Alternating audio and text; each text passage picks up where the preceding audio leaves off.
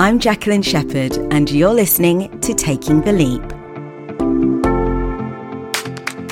LEAP is an acronym and it stands for Listen, Equip, Action, and Patience. And the conversations in this series are based around this concept. I chat to people who have turned their passions into a profession, some who have stepped way outside of their comfort zone, but ultimately they've all taken the leap.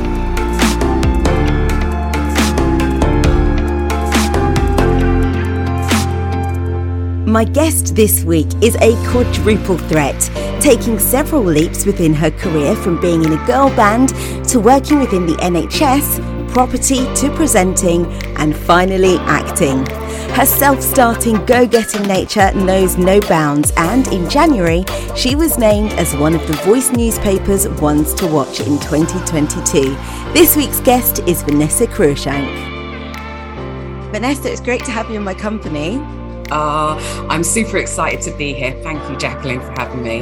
All right. So let, let's start off at the beginning of, I guess, your earliest memories of wanting to act and that little voice. So we're going to start off on listen, as we always do. That little voice that told you acting was for you. When did you first hear that voice? Uh, what did that look like for you?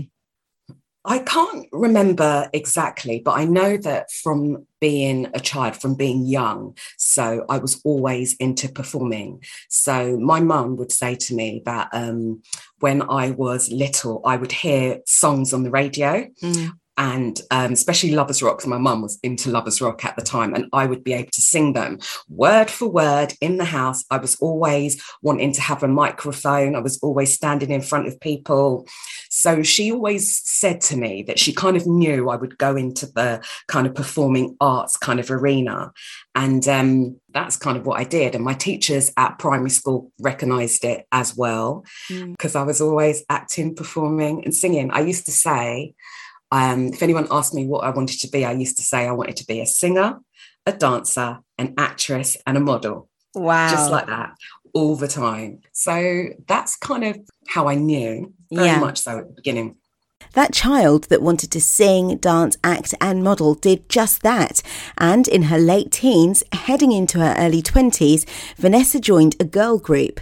You might think that this was the start of the big career, but doubt began to inform her decisions.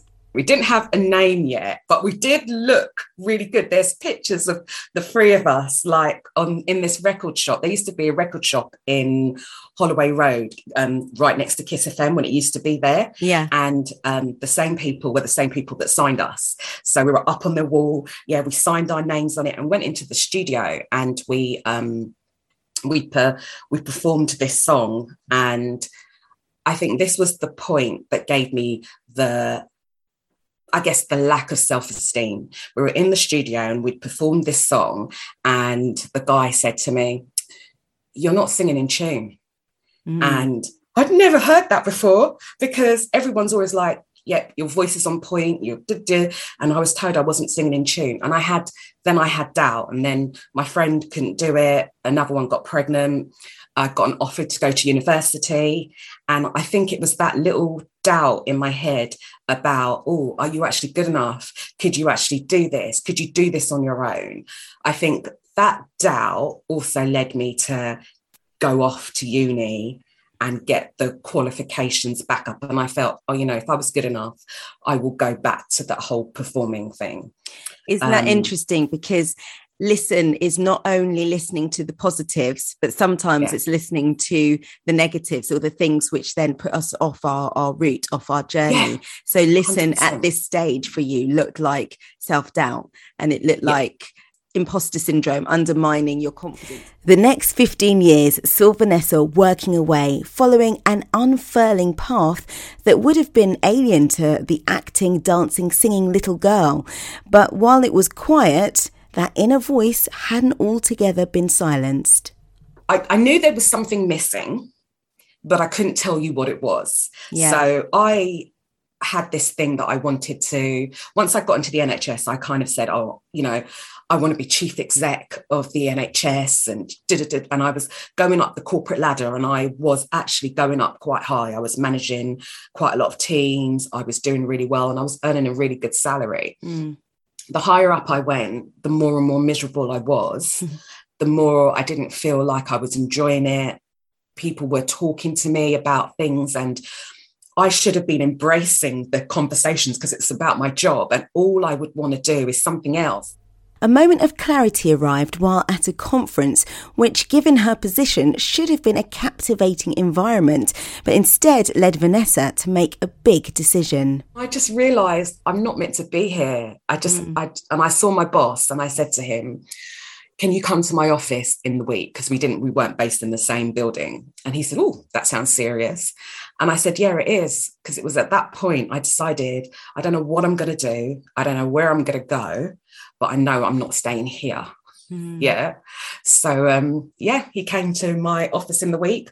I'd written out my resignation and I told him I was going to leave. Wow. And that was the start. When people leave full time employment, ensuring that you swim and don't sink should be factored in. And although Vanessa didn't have the blueprint for exactly how she was going to make ends meet, her head remained fully above water through an acute awareness of what might be available to her should the going get tough.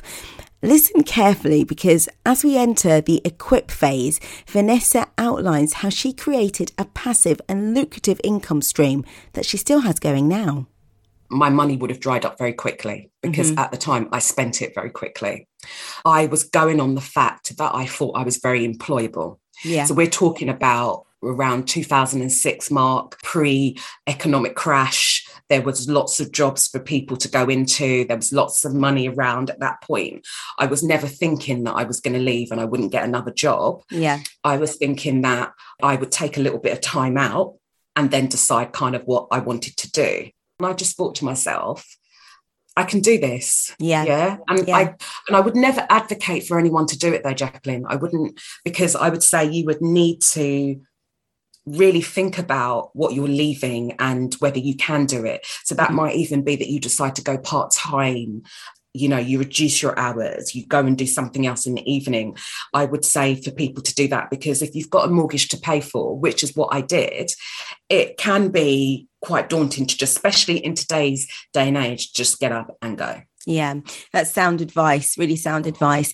Uh, but what I really enjoy listening to you here is that you were clearly tuning into that intuition. You know, some people call it intuition, a little voice, some people even get religious with it and call it God, but you knew that something was telling you, I need to switch things up. And you actually decided that's what you're going to do.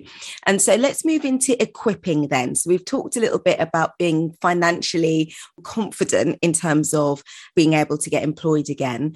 But how did you then start equipping yourself to move into this next phase of your life? Okay, so I guess I guess it's important to say that when I left, I got offered a consultancy job within another NHS, which gave me the freedom at that point to do kind of what I wanted to do. Mm-hmm. So I was working three days rather than working um, five days a week. And what I realized is that working those five days, your mind is kind of clogged. You're not thinking mm. about what you want to do and where you want to go next, etc that just doesn't happen. So I've just literally bought a new house and I began to slyly, slowly end up creeping into property. So I would go and look at property because I had the time. So I would go to example university towns and stay in a hotel and look at prices, properties, what needed to be done. And I began to slowly kind of build up a portfolio, a property portfolio. And then in 2007, my property company was born. Um, wow. Um, I, yeah. And that's kind of how I kind of, and I crept into it. I didn't expect to. I had a house, which I kind of remember at the time it's quite funny. I was trying to sell it. I couldn't sell it. So I decided to just remortgage and rent it out, which gave me the money to buy my other house which then another house came up across the road from there, then another house, um, which I bought, and then I got planning permission to build another one. Um, so I was building up this property wow. kind of empire, which I never actually planned to. I wasn't even really kind of into property. So that's kind of, it gave me this the equipment, I guess, mm. and the time and the money to be able to do other things. So I was right. working as a consultant. I then had began to build up, and at the time it was quite small, but a, a property portfolio that was also giving me rental income.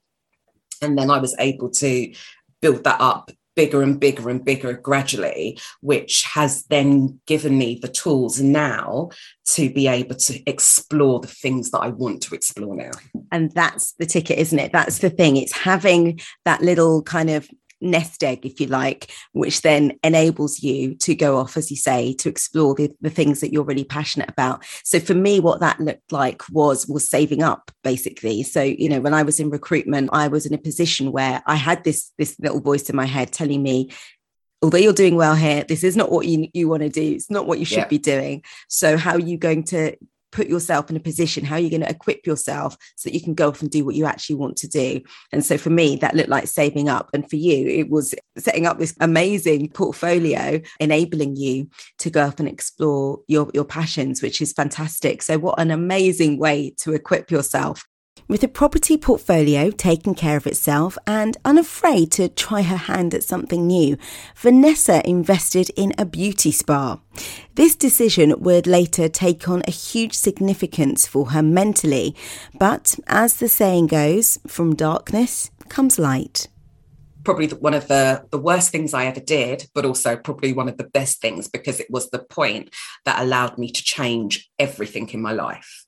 Um, so when I closed that business, I was really reflective. I was actually, I would say, I went through a really a stage of depression. Right.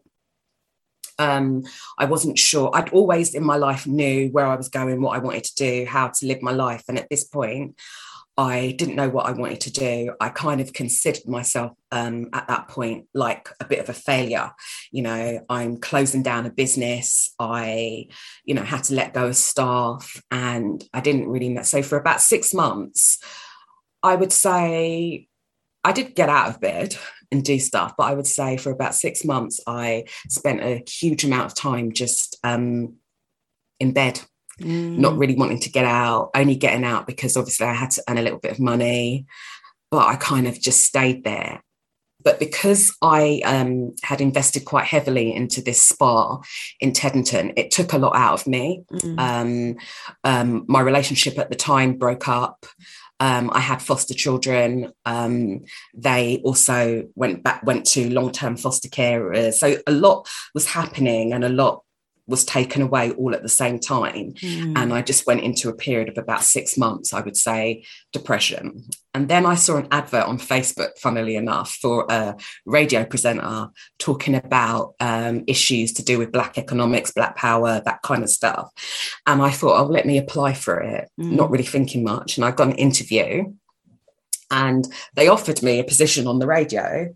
Um, doing talking about this talking mm. about stuff to do with economics and stuff and it began to just give me a little bit of energy and a little bit of life again and i began to as we crept towards the end of 2015 began to come back to myself and then the radio show was meant to go on and do um, a tv show and they didn't do it and I had this little idea in the back of my head about doing my own show. Mm. And I thought to myself, oh, I wonder if I could do it myself. And I approached the network and I said to them, I've got this idea. If you um, give me the opportunity, I will find my own team, my own such and such. We will produce the shows, etc. You just need to host host it on your channel. Mm. And they said, yeah, oh my gosh, I've never done a TV show before. how the hell do, do, how the hell do I go about it? And um, but because I was producing the radio shows, I had an idea of structure, how to write, how to get guests, and how to put things together. And I became self-taught mm. in everything I did. Being self taught was working out for Vanessa, and she could have easily carried on in this vein as her show was growing in popularity. But keen to evolve her creativity further and following a chance encounter with an old friend, she entered the final step towards her genesis as an actor and applied for drama school. And a return to training is definitely something that I can relate to. Do you know what? I think at the point that I was at when I went back to drama school, so much change has happened in my life at that point that it was exactly what I needed. Mm. I felt like I had been almost like reborn. Um, you're around all these creative people and the energy and the vibrancy. I just loved it. And I can see how it would be hard for some people because the courses were in the weekdays, they weren't weekends, anytime from Monday straight through to Fridays when in the daytime or in the evening, and you had to be available for whatever mm. course they gave you term time. So it can be hard. And I can see why young people would be available to do that. It equipped me to kind of go out there and kind of just chase my dreams really yeah and that's that's brilliant. And, and in a way we've segued into into action as well because you're yeah. equipping yourself was actually you taking action and you taking ownership and thinking right i want to be in this world. I've had this conversation with this amazing woman who's had this life-changing experience. I want to change my my life. And you went and you followed suit. And amazing that you got into the intermediate because again that's validation. Yes i should be here. And not only am i not just starting out i've got the skills clearly and the talent to be doing this at, from this level and, and onwards. So let's just unpack that a little bit more. What was it like then coming out of the it's the Identity School of Acting? Yeah, yeah, and I mean it's a really prestigious school now, isn't it? It has some amazing people come through their doors, yourself included.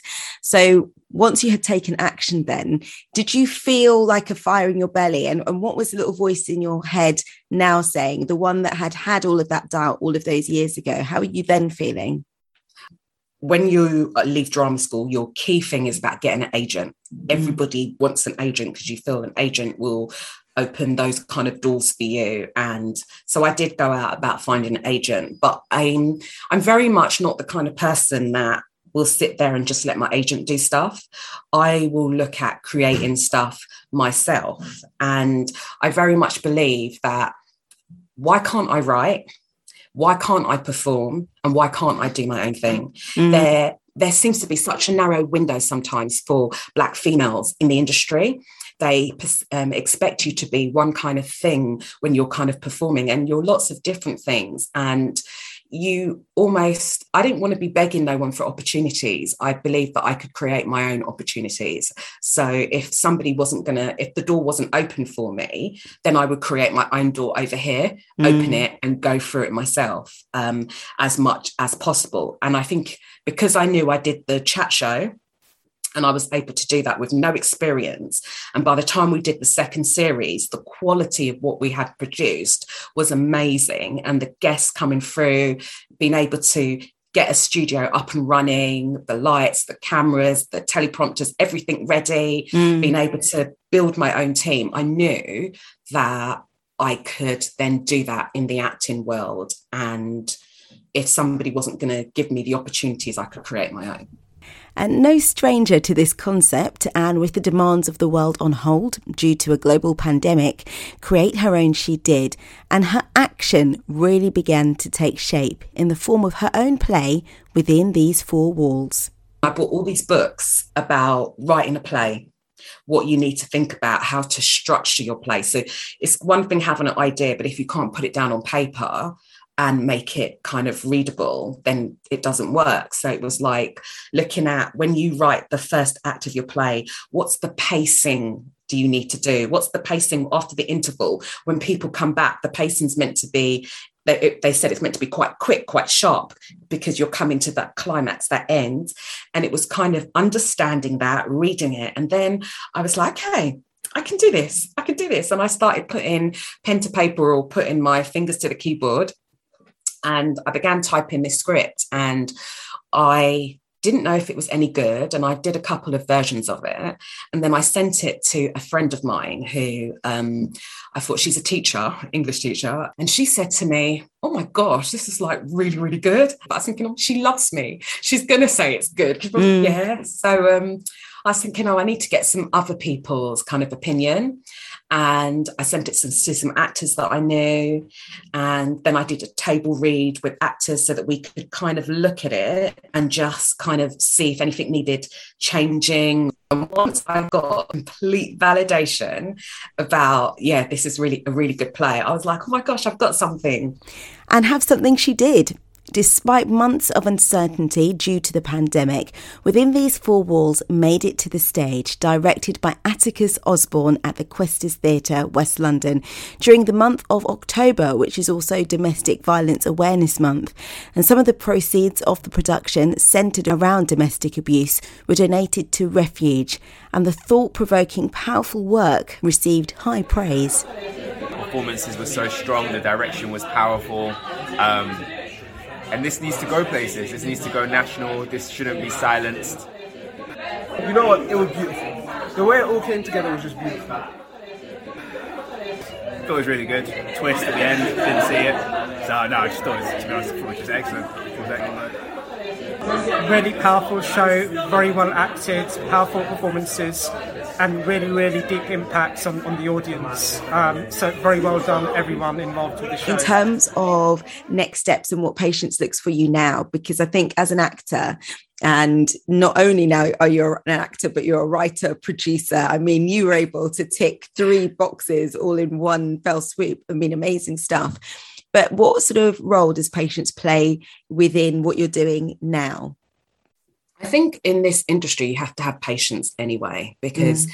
you don't just wake up in the morning and suddenly, you know, you've got this most amazing part. Some of the times you hear people's stories, they have been doing things for years and years and years and years before they even get an opportunity for something.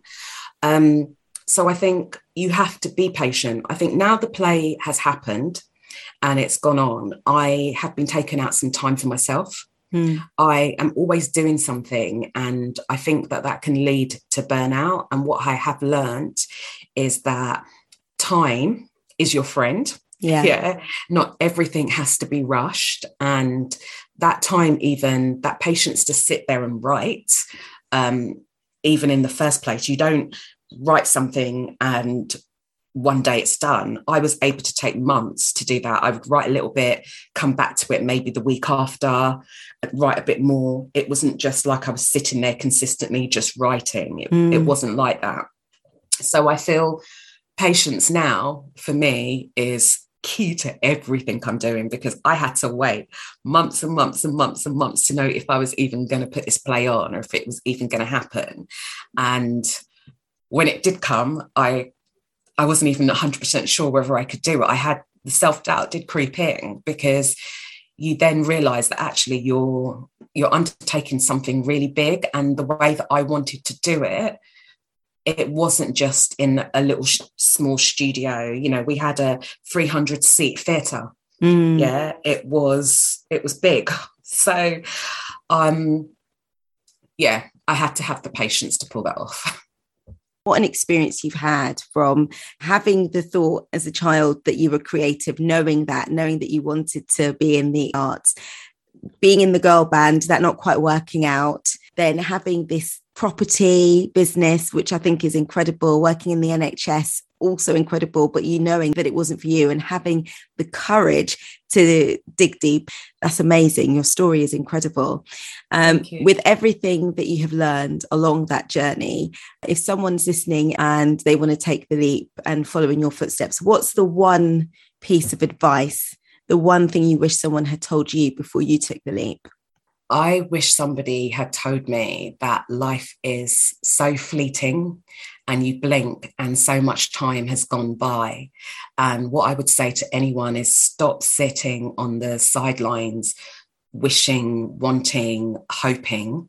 Just do it. Find out how you can do it and do it because before you know it, a year's gone, two years gone, five years gone, 10 years, 20 years have gone of your life, and you're still wishing and hankering after something. And so, my advice is don't sit on the sidelines, go and do it. When you hear that voice telling you something, you know. that you need to follow it. Don't let that voice keep talking to you year on year out and you don't listen. Don't. That's what I would tell anybody. Brilliant. Thank you. And there we have it. What a woman, so many strings to her bow. If you want to find out what Vanessa is up to, then make sure you go and check her out online. Her Instagram is the real Vanessa Cruikshank, and from there you can delve into her world. Don't forget to follow me at Jaxx Sheps, J A X X S H E P S, on all socials and do subscribe so you won't ever miss the latest. Taking the Leap is created, produced, and edited by me, Jacqueline Shepherd, with music courtesy of Pixabay. See you next time.